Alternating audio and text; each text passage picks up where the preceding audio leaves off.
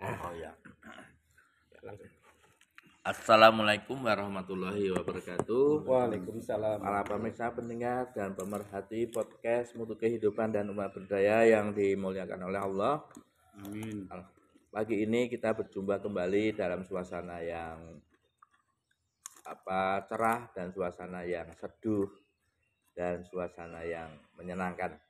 Amin. Eh, sehabis sholat subuh seperti biasa kita melaksanakan siaran setelah membersihkan masjid dan juga menikmati kopi, menikmati Eh, teh dan hidangan dari timus dan Balung ketek.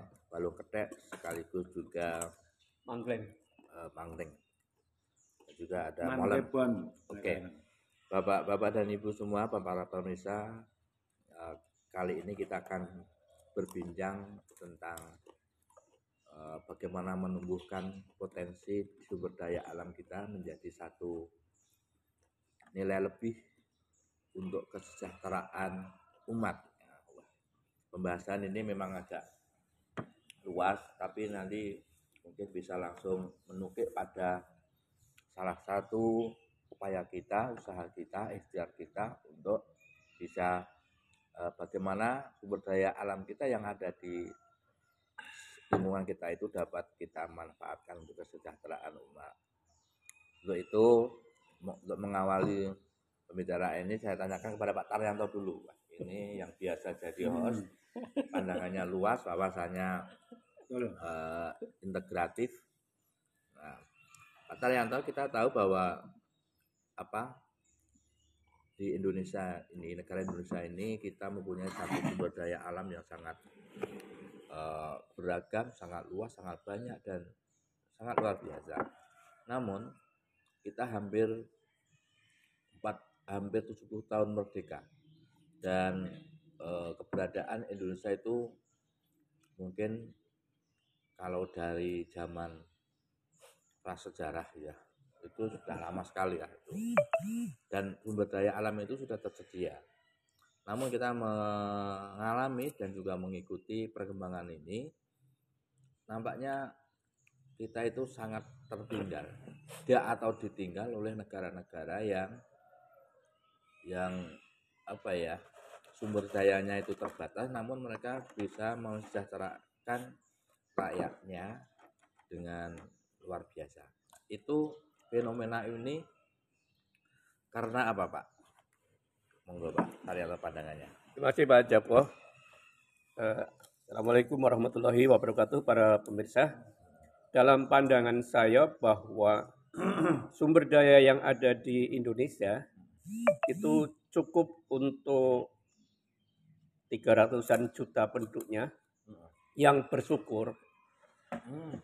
tetapi tidak cukup untuk 10 orang yang serakah. Oh gitu. Oh iya. Ini pandangannya dari situ dulu ya Pak? Iya. Jadi cukup untuk 300 juta orang yang bersyukur tapi tidak cukup untuk 10 orang yang serakah. Itu yang pertama. Yang kedua, kita itu terlalu lama eh, bergolak dalam eh, diskusi pemikiran dan perdebatan ideologis atas sumber daya, tetapi tidak bergerak dalam diskusi penguasaan ilmu dan teknologi untuk pemanfaatan sumber Saya daya. potong dulu Pak. Kalau kita ber, ber- apa tuh banyak berwacana istilahnya ya gitu ya, Hmm. berwacana dan seperti itu. Tapi sebetulnya kalau zaman dulu itu juga wacana-wacana dan apa perdebatan tentang ideologis, ideologis itu belum kelihatan. Namun tidak tidak nampak juga itu. Itu bagaimana itu? Dulu kan belum ada teknologi Eh, se- ya sebenarnya misalnya ketika Mataram itu eh, pendiri Mataram, kerajaan Mataram mengatakan bahwa Mataram itu sumbunya adalah Gunung Merapi, Tugu, Keraton, dan juga Ratu Kidul.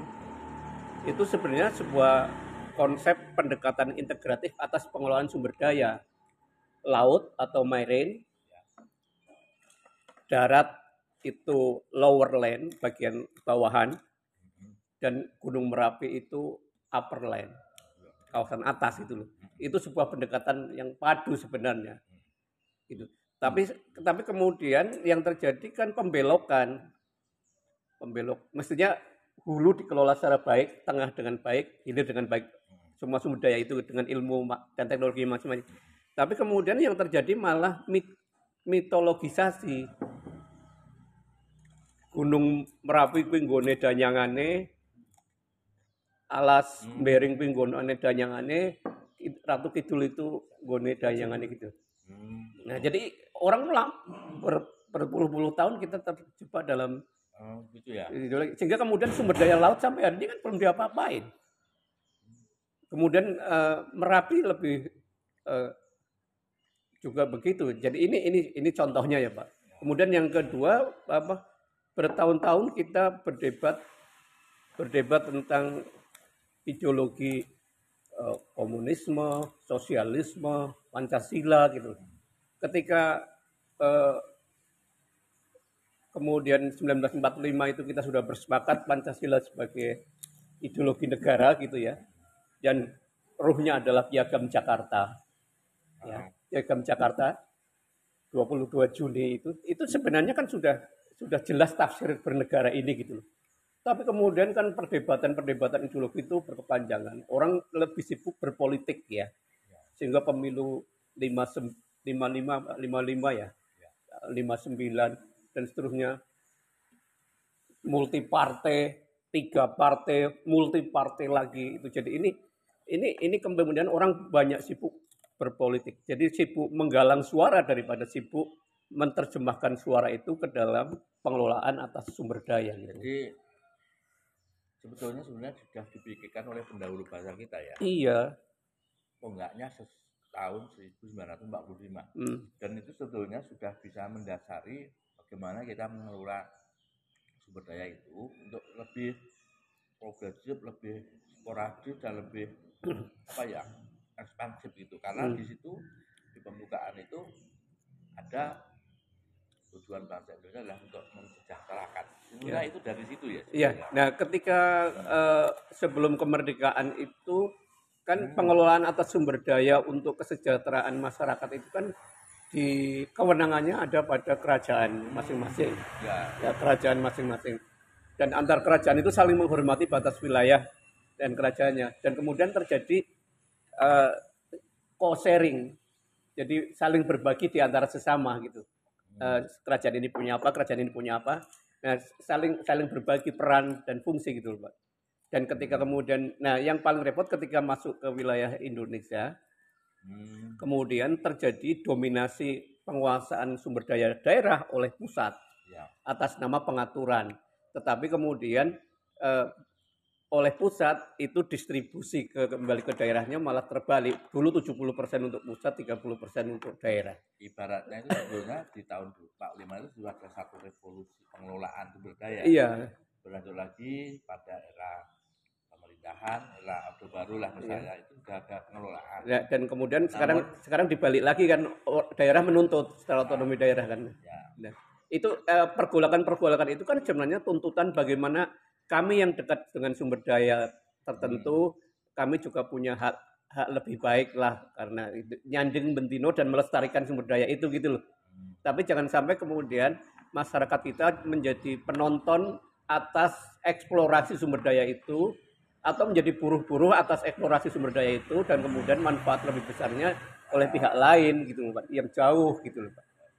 sebetulnya sudah menyadari saja Indonesia itu dari revolusi, dari sentralistik, dari desentralistik, sekarang sudah mulai ya, dan itu itu tadi Pak eh, sebatas atau ya sebatas pada wacana-wacana terus. Hmm. Nah itu ya dengan desentralisasi ternyata juga desentralistik.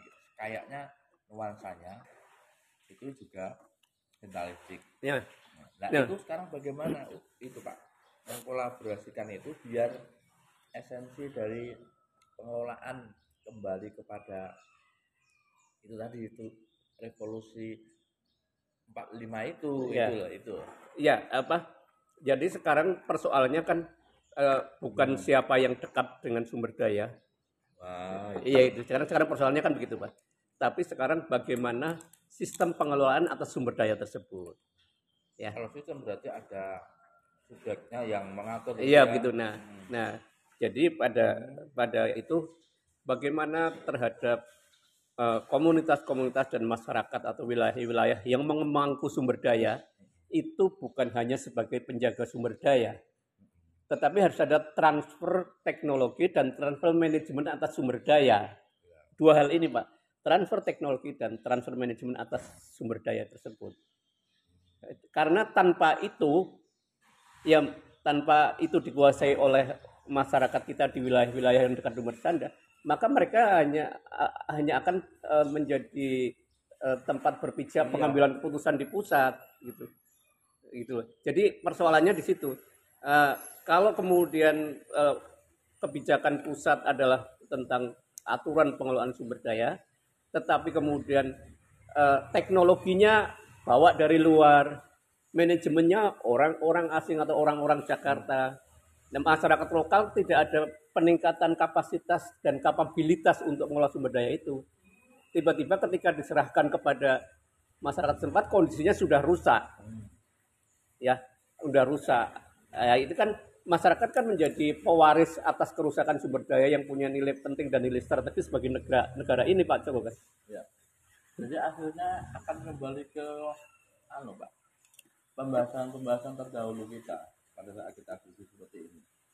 Berarti ini tetap akhirnya kembali kepada esensi dari tujuan pendidikan akhirnya. Karena Hmm. ini mentransformasi terus tuh. Hmm. Nah, transformasinya sekarang ini yang belum Nah, term. ketika kemudian eh, pemerintah pusat menjadikan pem- eh, masyarakat wilayah eh, pemangku sumber daya penting itu hanya sebagai penonton atau buruh ya Pak buruh maka dan kemudian mewarisi kerusakannya. Ya mewarisi kerusakannya. Maka kan itu menjadi memunculkan eh, gugatan-gugatan. Dan gugatan-gugatan itu dalam jangka panjang kan berpengaruh pada integrasi negara dan disintegrasi negara. Kan gitu Pak. Nah jadi jangan sampai kemudian eh, gugatan disintegrasi yang berdampak pada disintegrasi negara itu hanya bermula dari pengelolaan sumber daya yang masyarakat tidak punya teknologi dan kuasa manajemennya gitu loh Pak. Ya. Tapi ini ini bahasan manajemen strategik ya ini. Iya, itu. Makanya ini. Oke Pak Kananto. Pak Magunya kayaknya sudah lega ini. Mohon maaf saya Tiga menit aja. Closing statement. Closing statement. Nah, Tadi sudah disampaikan bahwa Bangsa Indonesia itu punya sejarah yang sangat luar biasa. Dari kerajaan, revolusi 45, Hmm. terus Orde Baru, Hmm. terus sudah ada reformasi. Nah, namun dari ketiga ini sebetulnya sudah ada apa pak tonggak sejarah bahwa bangsa Indonesia sudah berpikir untuk mensejahterakan rakyatnya itu secara menyeluruh itu lewat undang pembukaan undang-undang dasar 1445 itu. Namun seiring berjalannya waktu tujuan ini belum bisa segera tercapai karena memang tadi disampaikan sebatas pada wacana, pada diskusi, pada perta- perdebatan ideologi, tidak pada Teknologi substantifnya dan teknologinya. Gitu. Nah, sekarang Pak, Pak Guru yang sederhana saja. Eh, sumber daya kita itu tadi sudah seperti itu. kita sudah mengalami banyak apa pengalaman pengalaman lah. bagaimana eh, secara eh, praksis praksis usaha kita itu agar kita itu segera sejahtera gitu lah. Nah, itu aja Tiga menit aja enggak apa-apa? Ya Pak, terima kasih Pak. Mudah-mudahan bisa nyambung apa yang disampaikan di depan tadi nyambung. untuk dapat mengoptimalkan sumber daya Nah, dalam rangka kesejahteraan. Hmm. itu ada menurut saya itu yang pertama itu harus pengelolaan eh, sumber daya atau lahan secara optimal. ya Kemudian yang kedua penguasaan teknologi tepat guna. sama Pak, Itu- nyambung itu itu itu yang perlu. Kemudian yang ketiga penanganan pasca pasca panen. Nah, itu bisa Itu istilahnya eh, pengelolaan atau pengolahan pasca panen sehingga dicari apa nilai tambahannya itu lebih banyak karena sekarang banyak masih eh, saudara-saudara kita yang menjual eh, pasca panen ini hanya Gelondong. gelondongan. Nek kalau saya nggak gelondongan, belum diolah secara eh, setengah jadi maupun menjadi barang jadi. Tiga hal itu saya rasa hal yang menjadikan mungkin kunci untuk dapat pengelolaan sumber daya dan akhirnya menjadi sejahtera. Mungkin itu Pak. Terima kasih. Pak. Banyak sekali berarti sebenarnya ambon tadi. Jadi apa pandangan global yang sudah disampaikan oleh Pak Karyon tadi sudah tepat tadi saya. Cuma ini pada prak- praksis praksisnya kita memang harus ada pasca produksi lah istilah- istilahnya ya. Iya. Itu yang nanti itu perlu di apa itu perlu dikembangkan Dikembangkan. diberdayakan. Saya kira itu Pak. Terima kasih Pak Taryanto, Pak Margono. Diskusi kita pada pagi hari ini sangat luar biasa walaupun temanya global tapi tadi sudah menukik pada tema yang spesifik atau yang lokal atau yang religio, relig- regional gitu. Terima kasih dan semoga ini manfaat untuk kita semua. Kita akhiri dengan baca alhamdulillah. Alhamdulillahirabbil alamin. Assalamualaikum warahmatullahi wabarakatuh. Waalaikumsalam.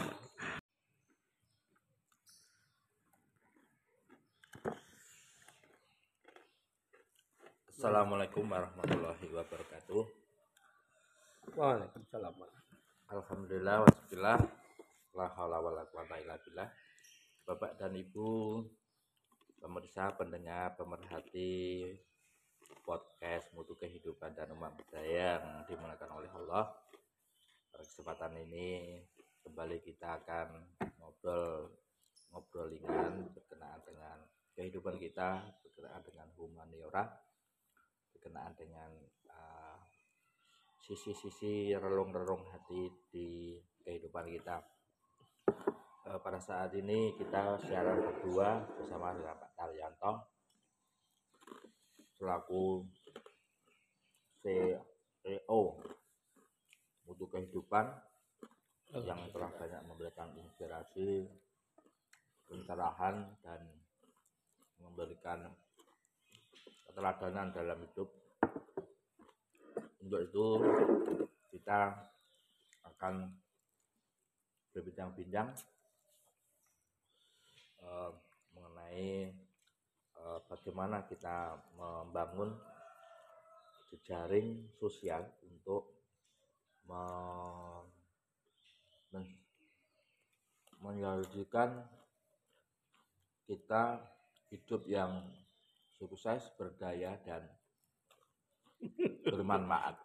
Soal banget. Nah, untuk itu, monggo Pak Taryanto karena ini posisinya kita itu hanya berdua, jadi mungkin nanti banyak apa Dialog ya. dialognya. Monggo Pak Taryanto. Ya, minum dulu ya Pak Joko ya. Kalau minum saya sambil minum juga sama kalau udah minum kan tenggorokan jadi lega. lama.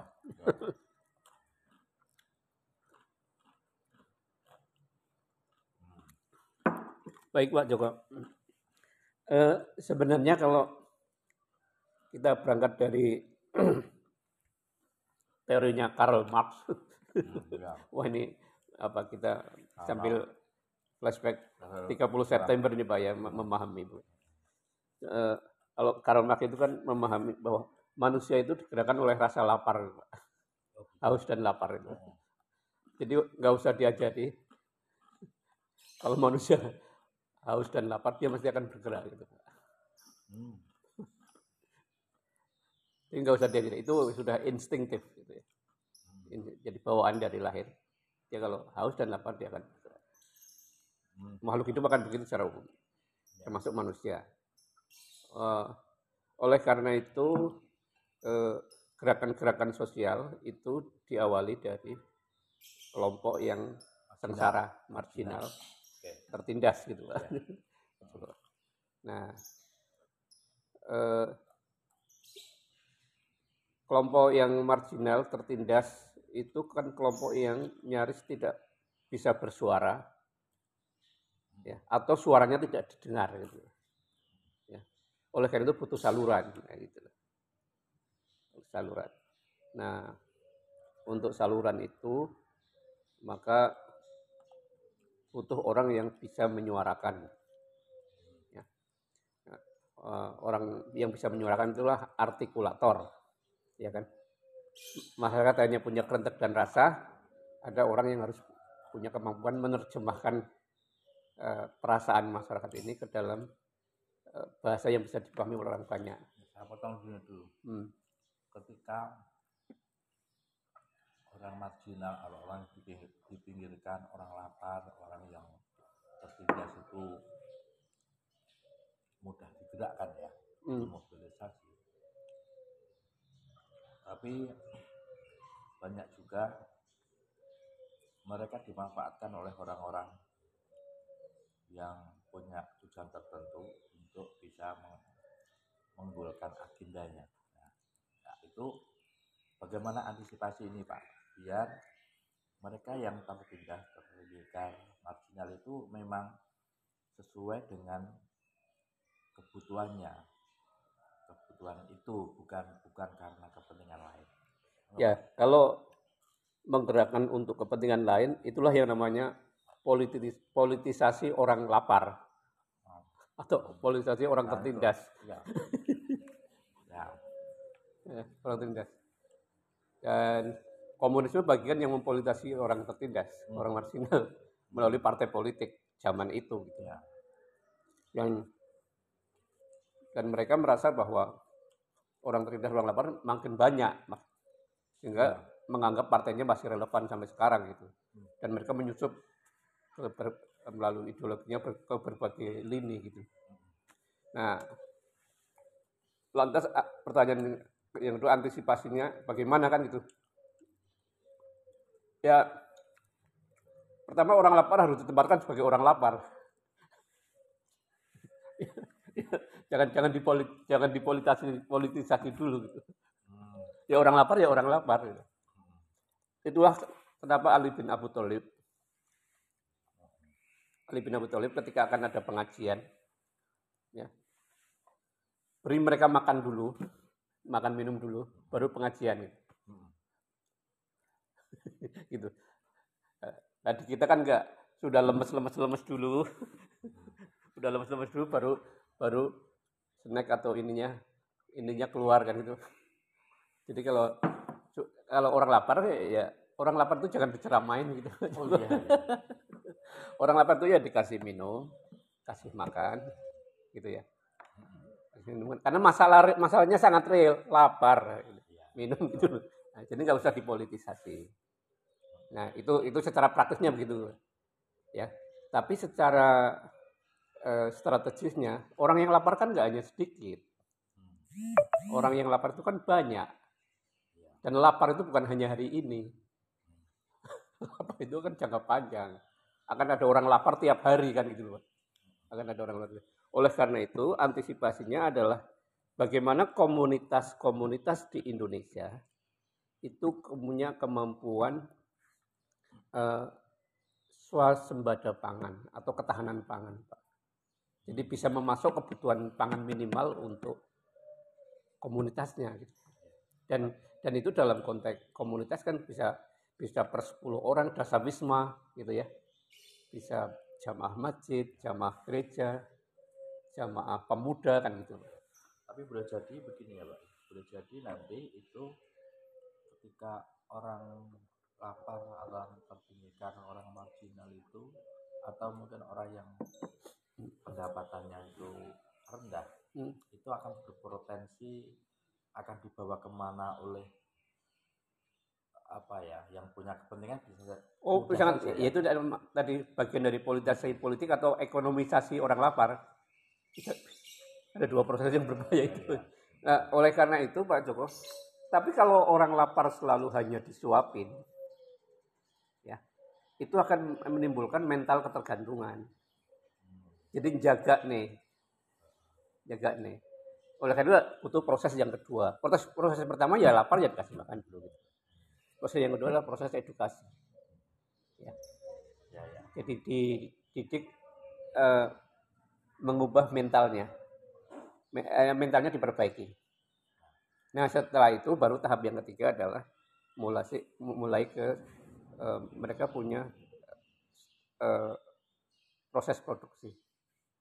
Ada ada sesuatu yang diproduksi baik barang maupun jasa agar mereka punya sesuatu yang bisa dijual, punya nilai jual dan bisa dikompensasi oleh pasar, ya oleh pasar pasar pengguna sehingga kemudian dia punya penghasilan.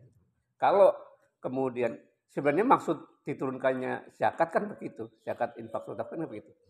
Agar di surat atau apa ya, agar harta harta orang yang beriman itu bukan hanya bergulat di antara orang-orang kaya gitu ya. Tapi harus sampai kepada mereka. Jadi sampai kepada mereka tapi harus mendorong proses produksi sehingga mereka menjadi produktif. Jadi tiga tahapan itu Pak Joko. Tahapan praktis adalah mereka memberi diberi makan, minum, Itulah yang dimaksud oleh surat Al-Maun ya. Hmm. Ya, surat Al-Maun. Jadi ya, yang lapar itu ditangani harian. Hmm. Tapi yang kedua juga harus ada proses edukasi. Dididik. Kemudian yang ketiga proses pemberdayaan mulai mereka punya bisa berproduksi gitu. Sehingga tidak tidak krido lumayan asto terus gitu ya. Hmm. Mereka meminta siapa minta terus itu. Ya. Itu. Karena Nabi kan mengatakan eh, tangan di atas lebih baik daripada tangan di bawah. Jadi hadis tentang tangan di atas itu jangan hanya dikuar-kuarkan saja gitu ya. Tapi harus harus sampai implementasi begini. Gitu. Itu Pak Joko. Ya. Uh, ada pertanyaan satu lagi Pak. Ya. Kita tadi kan kita akan membangun jaring ya, jaring sosial untuk bisa kesuksesan hidup